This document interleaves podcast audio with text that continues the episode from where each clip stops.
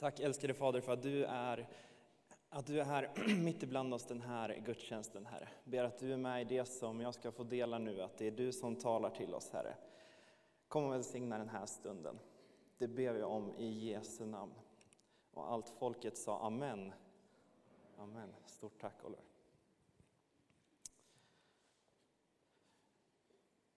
Jag vill ta med er till Eh, och dela lite från mitt liv. För fyra år sedan så gick jag en bibelskola. Jag bodde i Eskilstuna då. Eh, alla kanske inte vet var det ligger. Det ligger ungefär en timme väster om Stockholm. Eh, där var jag med i Pingkyrkan i Eskilstuna. Jag gick ett bibelskola, en bibelskola som kallas teamträningsskolan. Så jag hade praktik i den kyrkan. Men jag pendlade också ganska mycket till Stockholm och hade lektioner där. Och ehm, Ehm, så hade vi kursveckor. Eh, jag gillade att kalla det för läger, bara för att provocera alla andra. Att ja, men det här är ju egentligen läger. De var ganska inställda på att det här är plugg, det här är kursvecka. Ehm, men jag gjorde nog mycket som våra konfadeltagare gjorde det här dygnet eh, som ligger bakom. Var uppe sent på kvällarna, härjade runt och eh, hade ganska kul. Ehm, men så jag pendlade mycket från Eskilstuna till Ekerö utanför Stockholm. Eh, jag åkte med en, en kompis som också teamade i, i Eskilstuna i en annan kyrka. Lukas heter han. Så vi, vi samåkte mycket till, till Stockholm.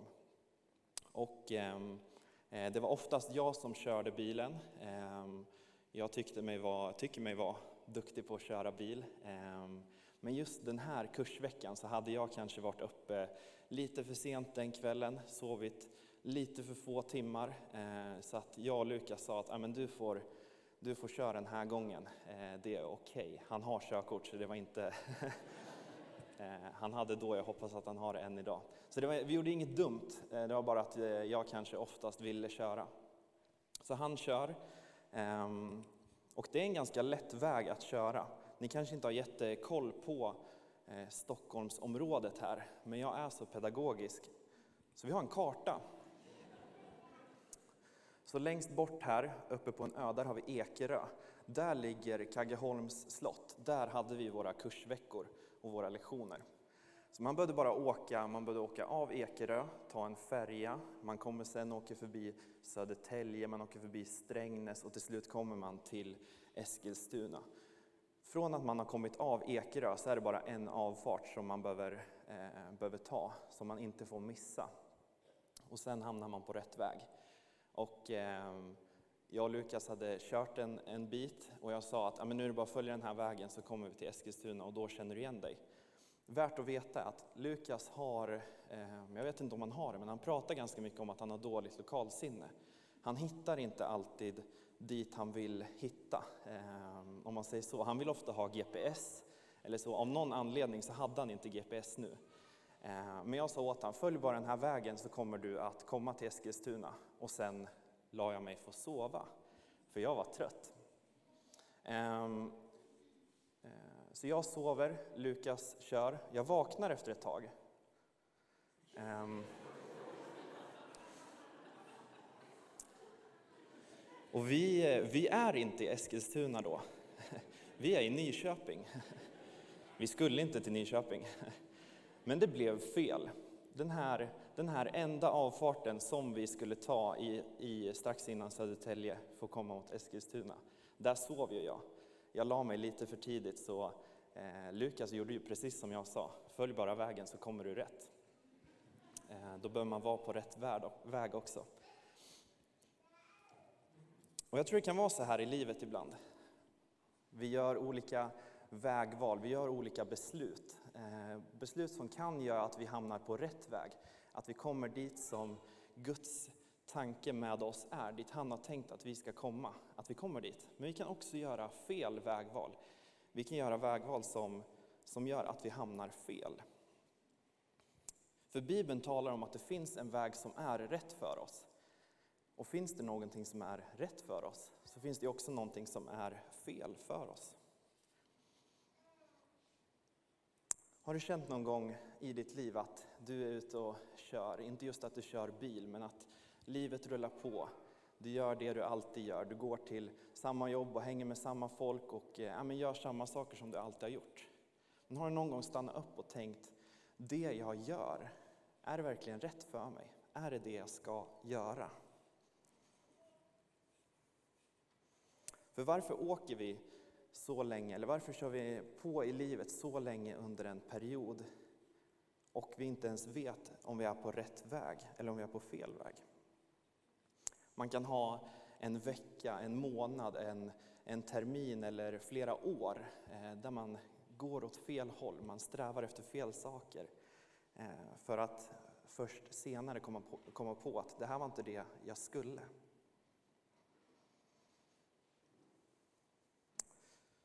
Man kan hamna i ett sådant scenario där, där man får göra som vi fick göra när vi kom till Nyköping. Vi får ta oss av den här vägen vi är på. Vi måste vända om och vi måste köra tillbaka.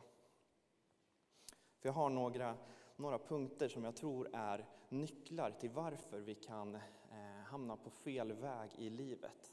Eh, den här predikan kanske lite mer är riktad mot just konfa-eleverna, men jag tror, att, eh, jag tror att vi alla kan, kan lära oss någonting om det. Eh, att ta rätt beslut i livet. Den första grejen jag tror är en av anledningarna att vi, eh, att vi hamnar på fel väg, det är att vi gör som vi alltid har gjort. Vi gör det som vi gör varje dag.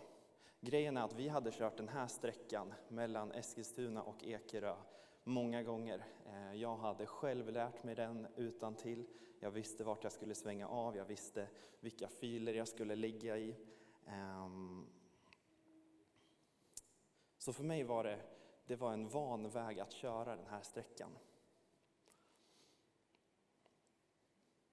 Och jag vill ändå påstå att jag är ganska, ganska duktig på att komma ihåg vägar. Det kan vara att jag har kört en väg någon gång för första gången, då har jag behövt GPS, men efter det så sitter det, då kommer jag ihåg den rätta vägen, just när det gäller bilkörning.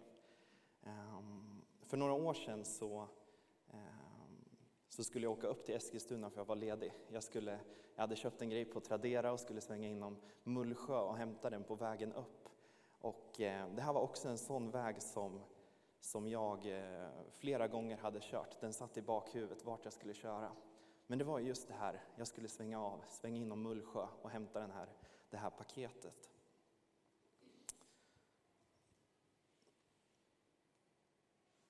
Och som ni kanske förstår så missade jag den här avfarten även här. Jag missade ju att jag skulle svänga av till Mullsjö. Jag, jag körde ju bara på så som jag var van. Jag tänkte ju att jag skulle, jag skulle upp till Eskilstuna. Ehm,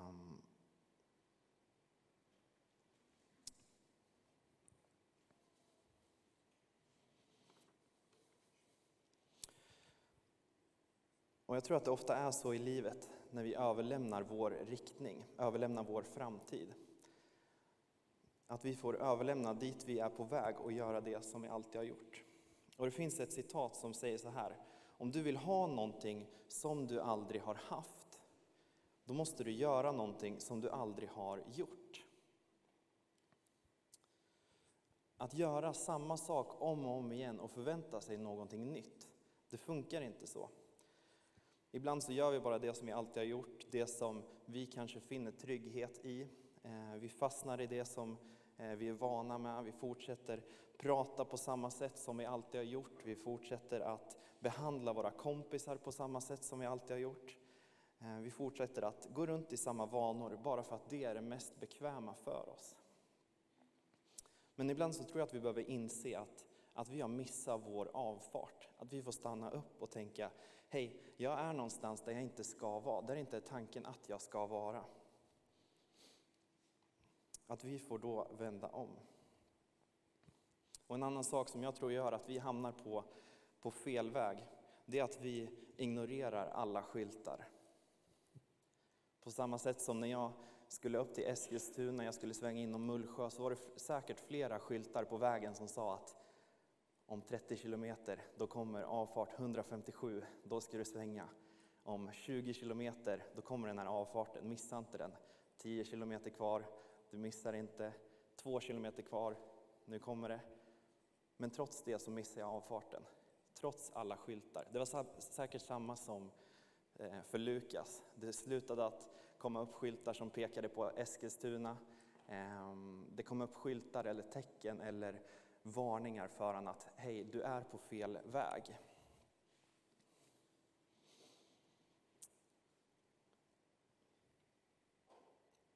Och jag tänker, vad krävs det för tecken i våra liv som hjälper oss eh, att inse att den vägen vi är på inte kommer att ta oss dit som tanken är att vi ska? För jag tror att Gud sätter upp skyltar åt oss. Kanske inte stora gröna, blåa skyltar som det är i trafiken. Ehm, men det står i psalm 119 och 15, 105 eh, som lästes här i början, men jag vill läsa det igen. Där det står Ditt ord är mina fötters lykta och ett ljus på min stig. Det tyder på att Gud är med och leder oss på våran väg. Även om den känns mörk, även om vi kan känna oss vilse, så står det att hans ord, ditt ord, Bibeln, är som ett ljus på våran stig. Att den får vara med och guida oss. Det kan vara, om vi fortsätter på liknelsen, så kan det vara en, en vägskylt för oss, för att hjälpa oss att hamna rätt. Gud sätter upp signaler, både sitt ord, men jag tror också att han kan göra det via människor omkring oss. Han kan göra det till oss via händelser eller via bön.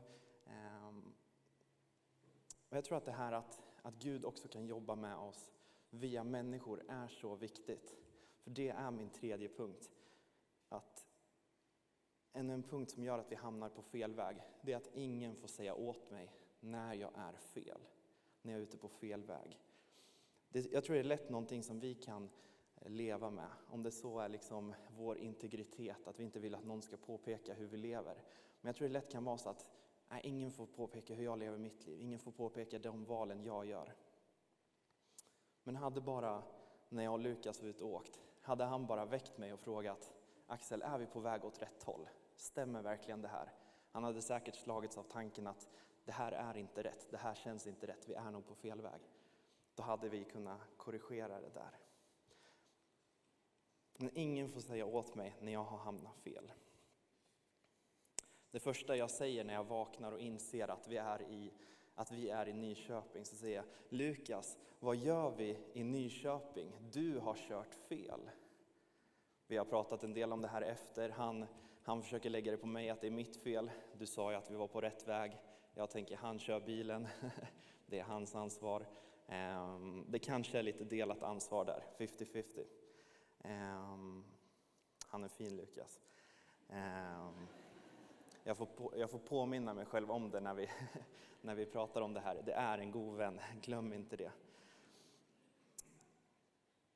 Men har du vänner omkring dig som du kan säga åt, min vän, det du investerar tid i, det som du strävar efter, det kommer inte att ta dig dit Gud vill att du ska.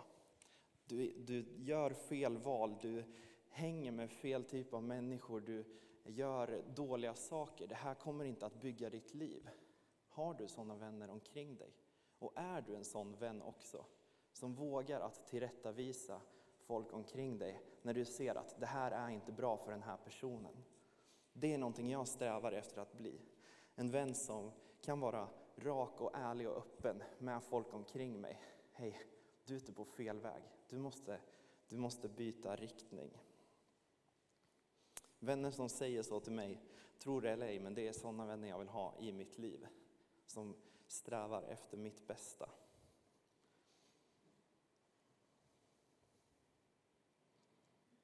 Så vad gör man när man har hamnat fel? När man känner att man har kört åt fel håll? de besluten jag har tagit, val jag har gjort, saker jag har lagt tid på, eh, att det inte tog mig dit jag skulle. Det blev inte som jag hoppats. Vad gör man då?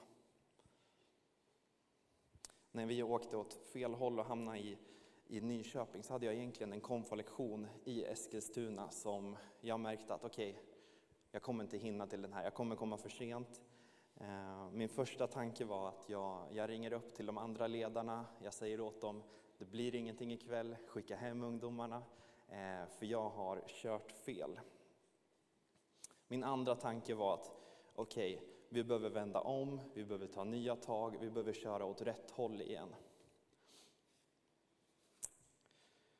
För vet att en omväg, det betyder inte att du inte kan komma fram. En omväg betyder inte att du inte kan komma fram.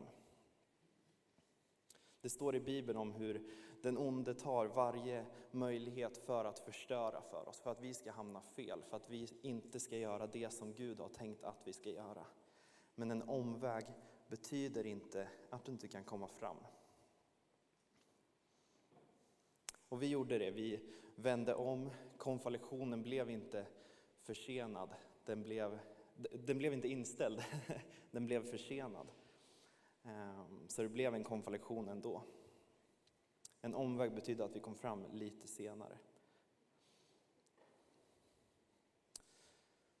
Jag blir så glad att höra de här intervjuerna som var med konfa-eleverna. När de får säga, men vad är någonting du har lärt dig om Gud? Vad är någonting du tar med dig från, från eh, konfa-året? Och de säger att, att eh, det alltid går att hitta tillbaka till Gud. Det är så viktigt att, Eh, att ha med sig, att lära sig och att leva med det. En omväg betyder inte att du inte kan komma fram. Saken är att vi har en Gud som hittar oss även när vi har kört åt fel håll ett tag. Även när vi har eh, legat på fel väg så hittar han oss ändå. Och han lämnar inte oss där, utan han hjälper oss att hitta tillbaka på rätt väg igen. Han hjälper oss framåt igen. För Gud fullbordar det som han har startat. Och Gud, han blir inte så stressad som vi kanske kan känna ibland. Att eh, vi kan bli stressade och känna att nej, vad har jag gjort? Jag är fel ute, jag måste tillbaka. Men han, han vilar i det och vi kan också få känna, känna frid i det. Att vi kommer komma tillbaka dit vi ska. Gud kommer att hjälpa det. Jag vill läsa ett bibelställe som, Eh, som handlar om en förlorad son. Det står i Lukas evangeliet, 15 kapitlet och 11 versen. Där det står så här, och det är Jesus som berättar.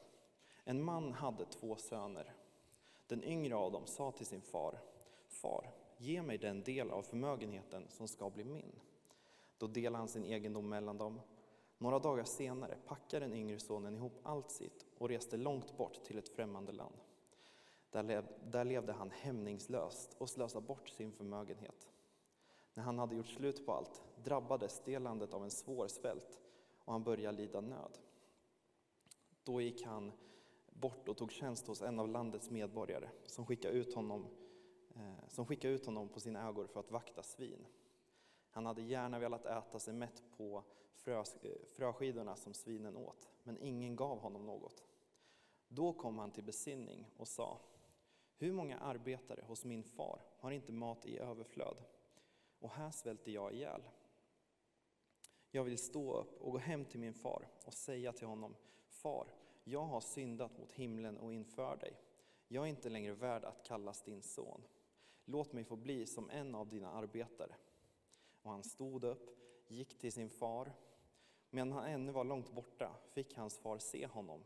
Han sprang fram och förbarmade sig över honom, omfamnade honom och kysste honom.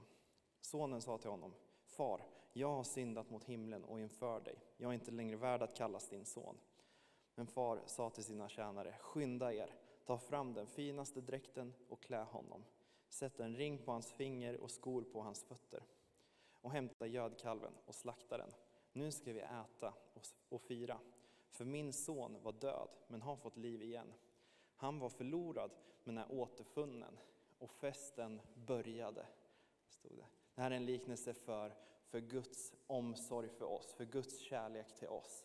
Även om vi har, som den här sonen, vi har åkt iväg, vi har gjort fel beslut, vi har investerat pengar i fel saker, vi har investerat vår tid i fel saker. Så får vi likt sonen springa hem till våran pappa igen. Han möter oss på den vägen, han omfamnar oss, han kysser oss, han, han visar för oss att vi är hans älskade barn. Och så står det till och med att festen började. Det är en fest att få leva med Gud.